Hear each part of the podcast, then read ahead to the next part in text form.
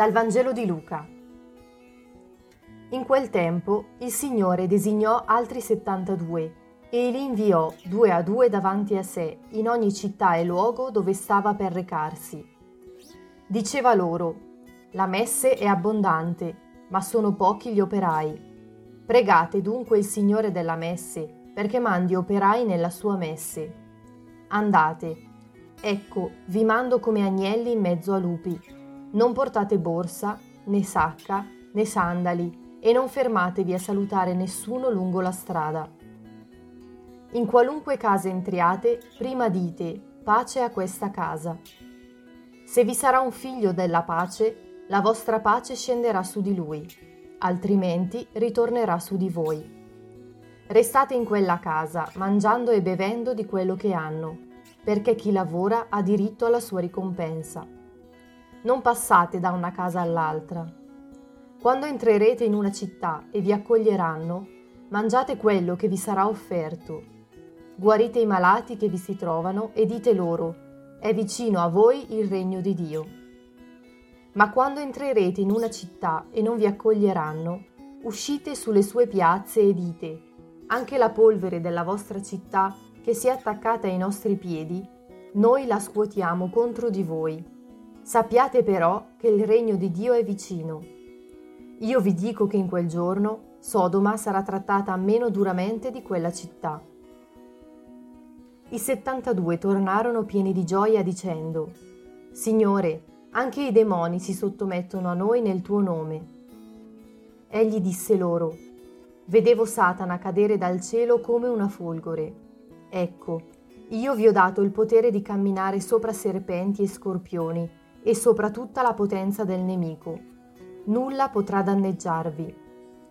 Non rallegratevi però perché i demoni si sottomettono a voi Rallegratevi piuttosto, perché i vostri nomi sono scritti nei cieli.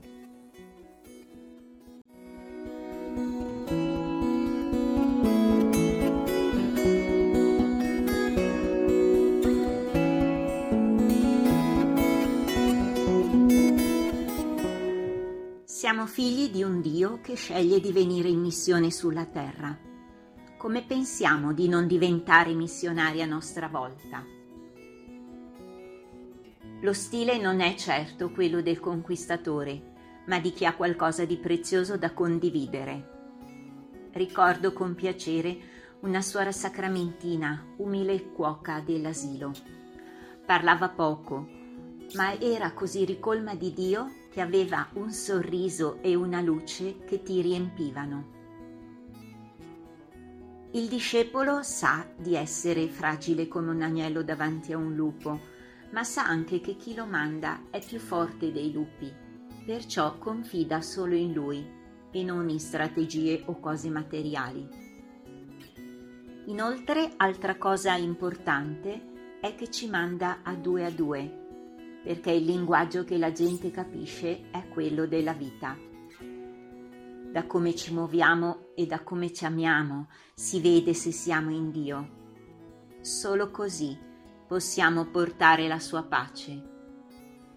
Quanto stride questa parola con l'attualità, quanto ne abbiamo bisogno per il mondo, ma anche per noi stessi. Il Maestro sa che ognuno di noi, per un motivo o per l'altro, desidera la pace, ma non una pace generica intesa come assenza di problemi o dall'aver tutto sotto controllo questa si potrebbe chiamare tranquillità. E sappiamo come si può rompere da un momento all'altro. Ma qual è la pace del discepolo? È innanzitutto quella che nasce dalla consapevolezza che c'è qualcuno accanto a te che ti ama davvero e in virtù della vittoria che ha riportato sul male e sulla morte è capace anche di risollevarti. Oggi visiterò una persona che sta attraversando un momento di solitudine.